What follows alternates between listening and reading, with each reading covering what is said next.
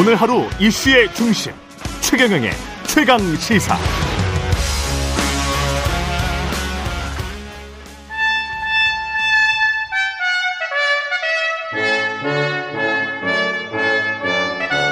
네, 매주 월요일 영원한 현역 박지원 전 비서실장과 함께하는 고품격 본격 전 정치 토크, 박지원의 정치의 품격, 박지원 전 대통령 비서실장 전 국정원장 나와 계십니다. 안녕하세요. 안녕 못합니다. 오늘 저 휠체어를 타고 오셔가지고 예. 아주 힘들게 오셨습니다. 예, 너무 감사드리고요. 그 몸은 괜찮으시죠? 네, 괜찮습니다. 예, 다리만. 운동을 못하니까 이제 좀 예. 아무래도 그 2주가 넘으니까 다리가 짧아져요. 아니, 가늘어져요. 예. 운동이란 게 그렇게 무서운가 봐요. 그렇죠. 이제 또 해야죠. 예. 빨리 쾌차하시길 바라고요. 다행히 입은 안 다쳤기 때문에. 다행히 입은 안 다쳤기 때문에 말씀을 하실 수 있습니다. 예. 예. 지금 뭐 전국 상황이 급변을 하고 있어서요. 이 비대위 체제 전환이 될 것 같네요. 지금 방금 전에 정미경 최고위원이랑 이야기를 하다 보니까 파도를 어떻게 막을 수가 있겠느냐. 다 사퇴를 할 것 같은데요, 분위기는. 사퇴해야죠. 사퇴를 해야 됩니까? 네, 그리고 네. 집권 여당이 이제 대통령 취임 80일 지나서 이렇게 콩가루 집안된 것은 국민 앞에 서고 대제해야 됩니다. 무슨 낯짝으로 최고위원을 지속하느니 뭘 하느니 합니까? 그래서 저는 그래도 권성동 대행이 윤석열 대통령의 측근답게 당, 정, 대, 당과 정부와 대통령실에서 누군가는 내 잘못입니다 하고 나와야 대통령이 살죠. 대통령이 80일 만에 28% 부정평가를 받는 것은 이게 진짜 역사에 남을 일입니다. 그래도 아무도 정부에서도 청와대에서도 대통령실에서도 당에서도 안 나오는 것은 그건 있을 수 없는 길이에요. 예. 대통령 중심제에서 대통령한테 사과 소리는 나오지만은 책임지라 하는 것은 있을 수 없거든요. 그렇기 때문에 국무총리가 있는 거고 당대표가 있는 거고 대통령 실장이 있는 거예요. 이러면 빨리 나서줘야죠.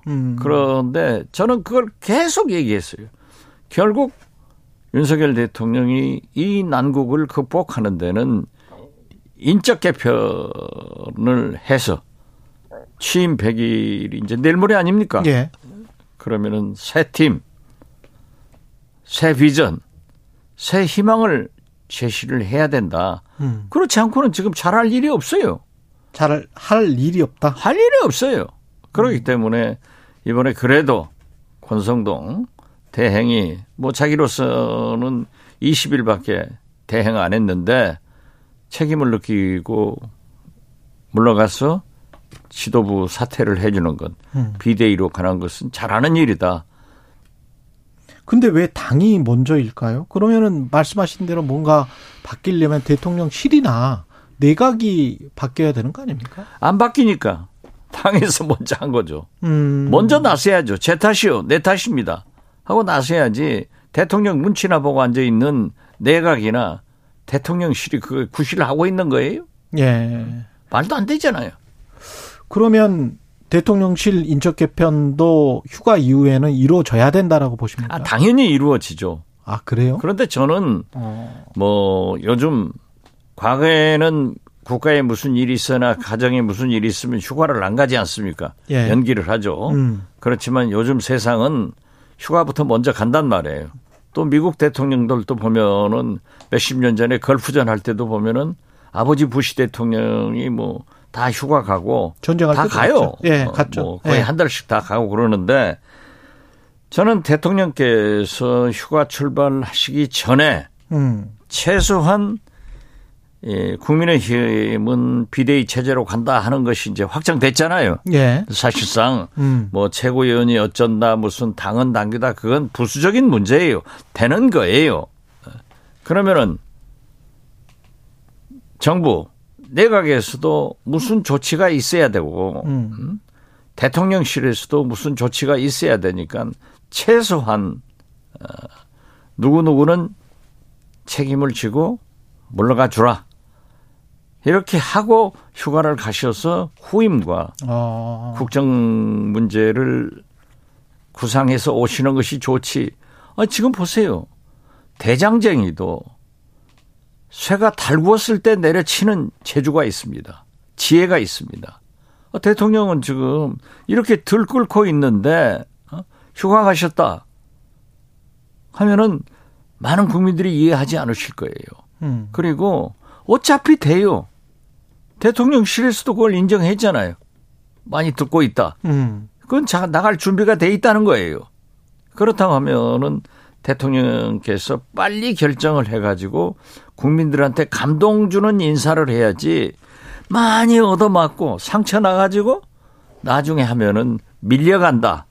저는 그렇게 보니까 오늘이라도 대통령께서는 최소한 내각과 대통령실의 인사 범위라도 얘기를 하시는 것이 좋다.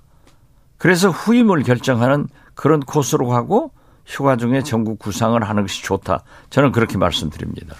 근데 할까요? 지금 그렇게? 보면은 예. 하도 그렇게 지금 80일간 오늘이 뭐 83일째 되나요? 뭐 할 것도 같고 안 할 것도 같으니까 국민들이 저 당만 또 저렇게 시끄럽게 하고 지금 또 시끄럽잖아요. 당이. 집권당이 이렇게 시끄러운 게 있을 수 있어요? 지금 전 세계는 경제 물가 전쟁이고, 아 보십시오. 식량 전쟁이고 기름 전쟁이고 이러는 판국에 우리나라는 지금 집권 여당이 권력 투쟁을 한단 말이에요. 그런데 저것도 빨리빨리 메스를 가하지 않고 지금 반창고를 붙이고 있는 거예요.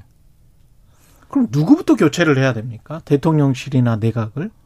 그건 제가 뭐 얘기하기는 그렇지만은 예. 최소한 대통령실은 제가 볼 때 대통령실장 어떻게 됐든 그 노력도 했지만은 또 이 국민의힘 비대위 체제로 가게끔 며칠 전부터 쭉 노력해왔지만은 정무수석이 책임 아니에요. 그리고 내각도 대통령실장 정무수석. 예. 네. 내각도 말이죠. 교육부총리 그건 뭡니까? 느닷없이 자다가 봉창 때리는 식으로 5살 교육 학령 조정하자. 만 5살. 네, 만 5살. 아니 뭐 소위 교육계 일선이나 국민들의 의사도 어떤 수렴도 없이 그냥 대통령한테 보고해가지고. 아니 대통령도. 아니 그러니까 대통령께서도 네. 그냥 그 자리에서 빨리 해라. 독촉을 해버리면은. 그게 현장에서 얼마나 많은 준비와 얼마나 많은 부작용이 나옵니까?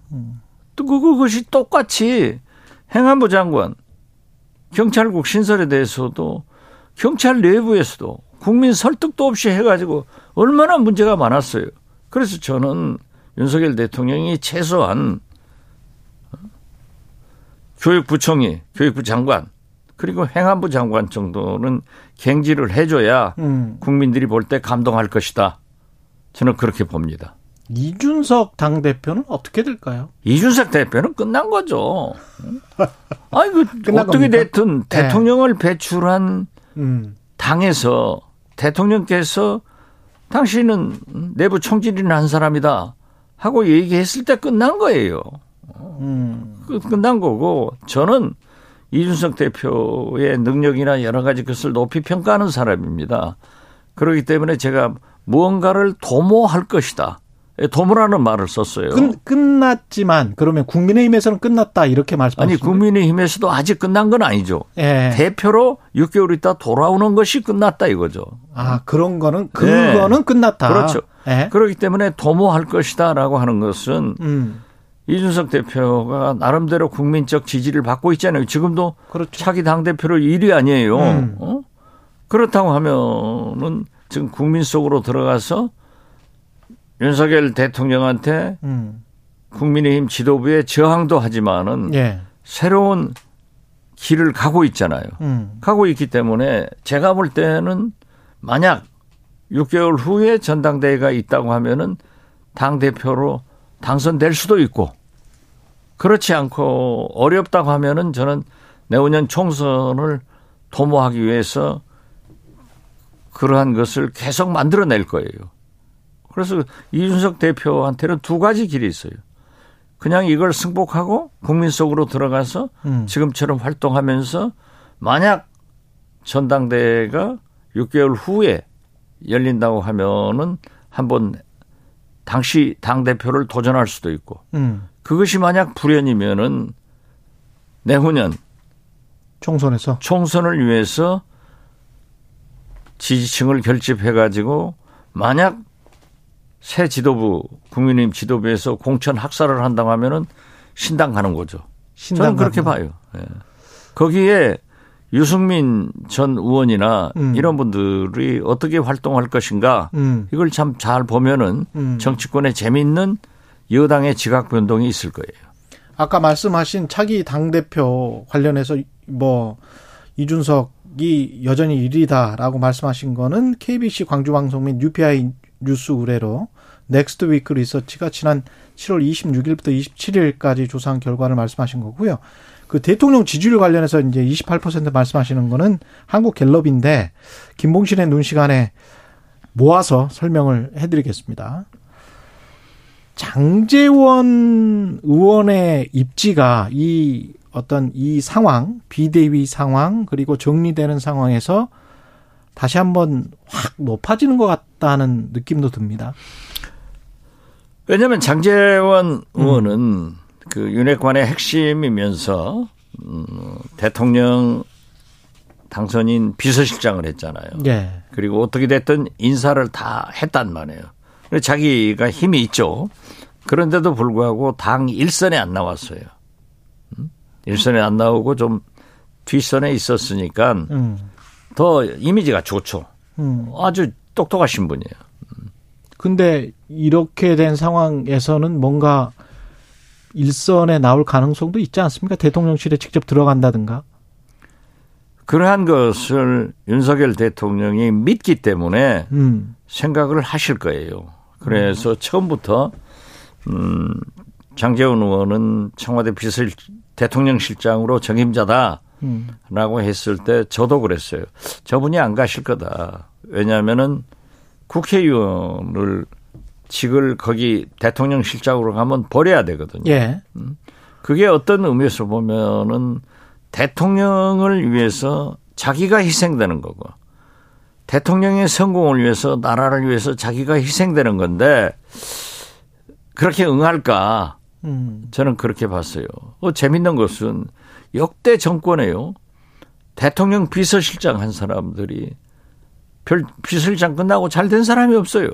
아, 그렇습니까? 구태여 따진다면은. 예, 구태여 따진다면 박지원. 아니죠. 정도. 박관영 의장님. 예. 김영삼 대통령 때. 예. 거의 현철이한테 쫓겨났거든요. 아, 국회의장 되셨고. 예. 그런데 원체 예. 좋으신 분이라 자꾸 공천 주니까 당선돼서 예. 다선 의원돼서 의장했죠. 우리 문희상 의장. 아, 그러네. 초창기 노무현 대통령 초대 비서실장 하다가 친노들한테 쫓겨나서 자꾸 되니까 됐죠. 예. 그 다음에 박지원. 비서실장 하시다가 감옥 갔다가. 예, 많은 고초를 예. 겪었지만은 저는 돌아왔어요. 예. 그래서 이 대통령 실장을 정치인들이 선호하는 게 아닙니다. 그렇겠습니다. 예. 뭔가 또 책임을 뒤집어 써야 되는 측면도 좀 그렇죠. 있군요. 예. 비서실장이. 민주당 이야기를 좀 해봐야 되는데 민주당 같은 경우는 여전히 뭐 분위기는 똑같습니까? 똑같죠. 똑같습니까? 오대명이죠. 아 그렇습니까? 요즘은 어제 호남 분들, 광주 분들하고 이 토요일, 일요일 날 전화를 해보니까 어대명이 아니라 이제 확대명이래요. 확실하게 대표는 이재명이다 이렇게 되는 거군요. 네, 그렇게 하더라고요. 네. 그런데 저는 민주당에서 박용진, 이 강훈식 이 두 후보가 단일화하려고 노력하는 것은 굉장히 높이 평가를 하는데 왜 자꾸 내부 총질만 하죠? 거기야말로 내부 총질이야 지금. 아니 이재명 후보가 가능하면은 이재명 이게 정책적 대결을 해야죠. 당대표가 되면은 당을 어떻게 혁신하고 개혁할 것인가. 당면한 내년도의 공천은 어떻게 할 것인가. 윤석열 정부와 왜 어떤 스탠스를 가질 것인가. 이런 정책과 개혁의 모습을 국민한테 보여야지 입만 버리면 어대명 이재명은 안 된다. 나는 좀 잘못된 것 같아요. 근데 최근에 이제 저항력 저소득층의 국민의힘 지지자가 많다. 현실이 안타깝다. 언론 환경 탓이다. 이렇게 이제 이야기한 것. 이재명 후보가. 저는 이재명 후보는 자기가 그 진위가 언론에 의해서 왜곡됐다라고 얘기를 했더라고요. 대개 정치인들이 보면은요. 저도 그런 습성이 있어요. 조금 잘못 전달이 되면은 언론을 탓하는데 민주주의 국가에서 언론 탓하는 사람치고 잘 되는 것도 없습니다. 그러니까 그럴 필요 없어요. 저는 이재명 후보가 확대명이라고 하면은 지금 조금 더 정책적으로 윤석열 정부의 실정이 이러기 때문에 우리 민주당이 이런 역할을 해서 윤석열 정부가 잘할 수 있도록 도울 건 돕고 안 되는 것은 안 된다. 이런 좀 크게. 그리고 지금 현재 가장 큰 문제가 대북 문제 아니에요? 지금도 뭐 군사훈련 뭐 대대적으로 한다느니 핵실험을 한다든지 이런 문제에 대해서 현 정부도 강공만 하고 있단 말이에요. 그 뚜렷한 정책을 못 내어요. 그럼 민주당 정체성이 뭡니까? 대북 문제에 대해서 좀 크게 정책을 내고 이런 걸 좀 했으면 좋겠어요. 다 인구 문제가 감소되고 있다. 이런 거. 또 사실 말이죠. 코로나. 지금 이게 보통 문제가 아니잖아요. 그래서 저는 이렇게 뭐 방역은 뭐 정치 방역이라고 하면서 과학 방역 하겠다고 하더니 이건 물 방역하는 것 같아. 아무것도 안 해. 자꾸 확산만 돼. 그래서 저는 차라리 그 문재인 정부 식약청장한 정의경 식약청장 같은 분을 지금 보건복지부 장관 할 사람도 지금 2명이나 빠져 있잖아요. 이런 분을 만약에 윤석열 정부가 임명한다면 윤석열 대통령이 삼고초려해서 보건복지부 장관으로 온다고 하면은 방역이 계속 이어지는 효과도 있지만은 윤석열 대통령이 이제 폭을 높게 인재를 등용하는구나. 마치 문재인 대통령이 그렇게 싸웠던 박지원을 국정원장으로 했을 때 국민들이 신의 완수.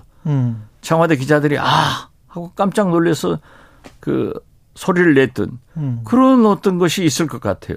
그래서 나는 자꾸 정미경 청장을 정은경 정미경 최고위원이죠.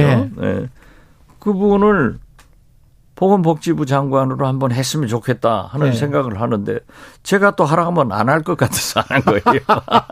아니 그런 발상이 이번 저 휴가 구상에서 나와야 된다 이거예요. 역발상이 필요하다. 그렇죠. 근데 그 이렇게 이제 뭐 장기적인 말씀들은 많이 좋은 말씀 많이 해주셨는데 이재명 의원과 관련해서는 여전히 김혜경 씨 법인카드 유용 의혹 수사 결과 8월 중순 그 다음에 관련된 사건들이 계속 있기 때문에 사법 리스크는 분명히 있는데 이게 민주당한테 어떤 플러스 마이너스 어떻게 보십니까? 그럼 뭐 수사가 진행 중이기 때문에 저는 뭐 제가 얘기할 수는 없어요. 그렇지만은 거대 야당, 여소야대 전국에서 제1야당 거대 야당의 대표로 확실한 이재명 후보의 전당대 바로 직전에 경찰이 수사 결과를 발표한다고 하는 것은 아마 민주당도 그렇게 받아들일 거고 많은 국민들도 정치 탄압이다 이렇게 생각할 것 같아요. 근데 이재명 그것과 관련해서 이제 뭐 참고인이 한 명이 또 죽고 그러니까. 무당의 나라 이야기를 했거든요. 글쎄, 저는 아까 뭐 그러한 얘기나 그 이재명의 의원의 그 워딩이 좀 바람직하지 못해요. 좀 신중하게 해야 돼. 본인은 뭐 대변인이 그렇게 얘기를 하는 것은 어쩔 수 없다고 하지만은 본인은 좀 신중하게 하고 아, 1등 나는 후보가 지금 여야 가릴 것 없이 차기 대권 후보도 지금 선호도에서 1등 아니에요, 압도적으로. 예. 그러면 여유를 가지고 정책 개혁 이런 문제를 해야지 자꾸 저렇게 디테일에 매여서 말이죠. 법카에 매이고 뭐 나하고 관계없다 뭐 무당나라냐 이런 식으로 하면은 자기 늪에 빠져요. 예. 그래서 만약 오히려 그 프레임에서 예. 벗어나야 된다. 만약 저는 이 당 대표가 민주당이 누가 되면 되든지 한번 개인적으로 한번 만나려고 그래요. 예. 그래서 이게 크게 가라. 예. 지금 아까도 얘기했지만 이건 만약 강훈식 후보나 박용진 후보가 내가 이런 얘기 했다고 하면 참 싫어할 거예요. 아니 왜 내부 총질이냐. 어? 비전을 제시해라. 너희들은 자꾸 윤석열 대통령한테 그거 안 한다고 하면서 너희들 또 자꾸 내부 총질하면 되겠느냐. 그리고 이재명 후보는 좀 담대한 메시지를 가지고 얘기를 해야지 디테일로 빠져가지고 무당나라니 뭐 그 사람이 나하고 상관없다. 지금 상관은 없을 거예요. 무슨 허락받고 자살했겠어요? 그렇지만은 국민들은 그렇게 생각 안 해요. 그러니까 정치인은 내 생각이 중요한 게 아니라 국민 생각이 중요하니까 참 애도를 표하고 어떻게 됐든 예. 이러한 것이 철저히 밝혀지기를 바란다. 이런 것도 얘기하는 정도가 좋지 나하고 상관이 없다. 이게 무당나라에서 하니까. 그러면요. 자꾸 이슈를 줘가지고 그게 그렇죠. 자꾸 퍼져요. 알겠습니다. 시간이 다 됐습니다. 영원한 현역 정치의 품격 박지원 전 원장이었습니다. 고맙습니다. 네, 감사합니다.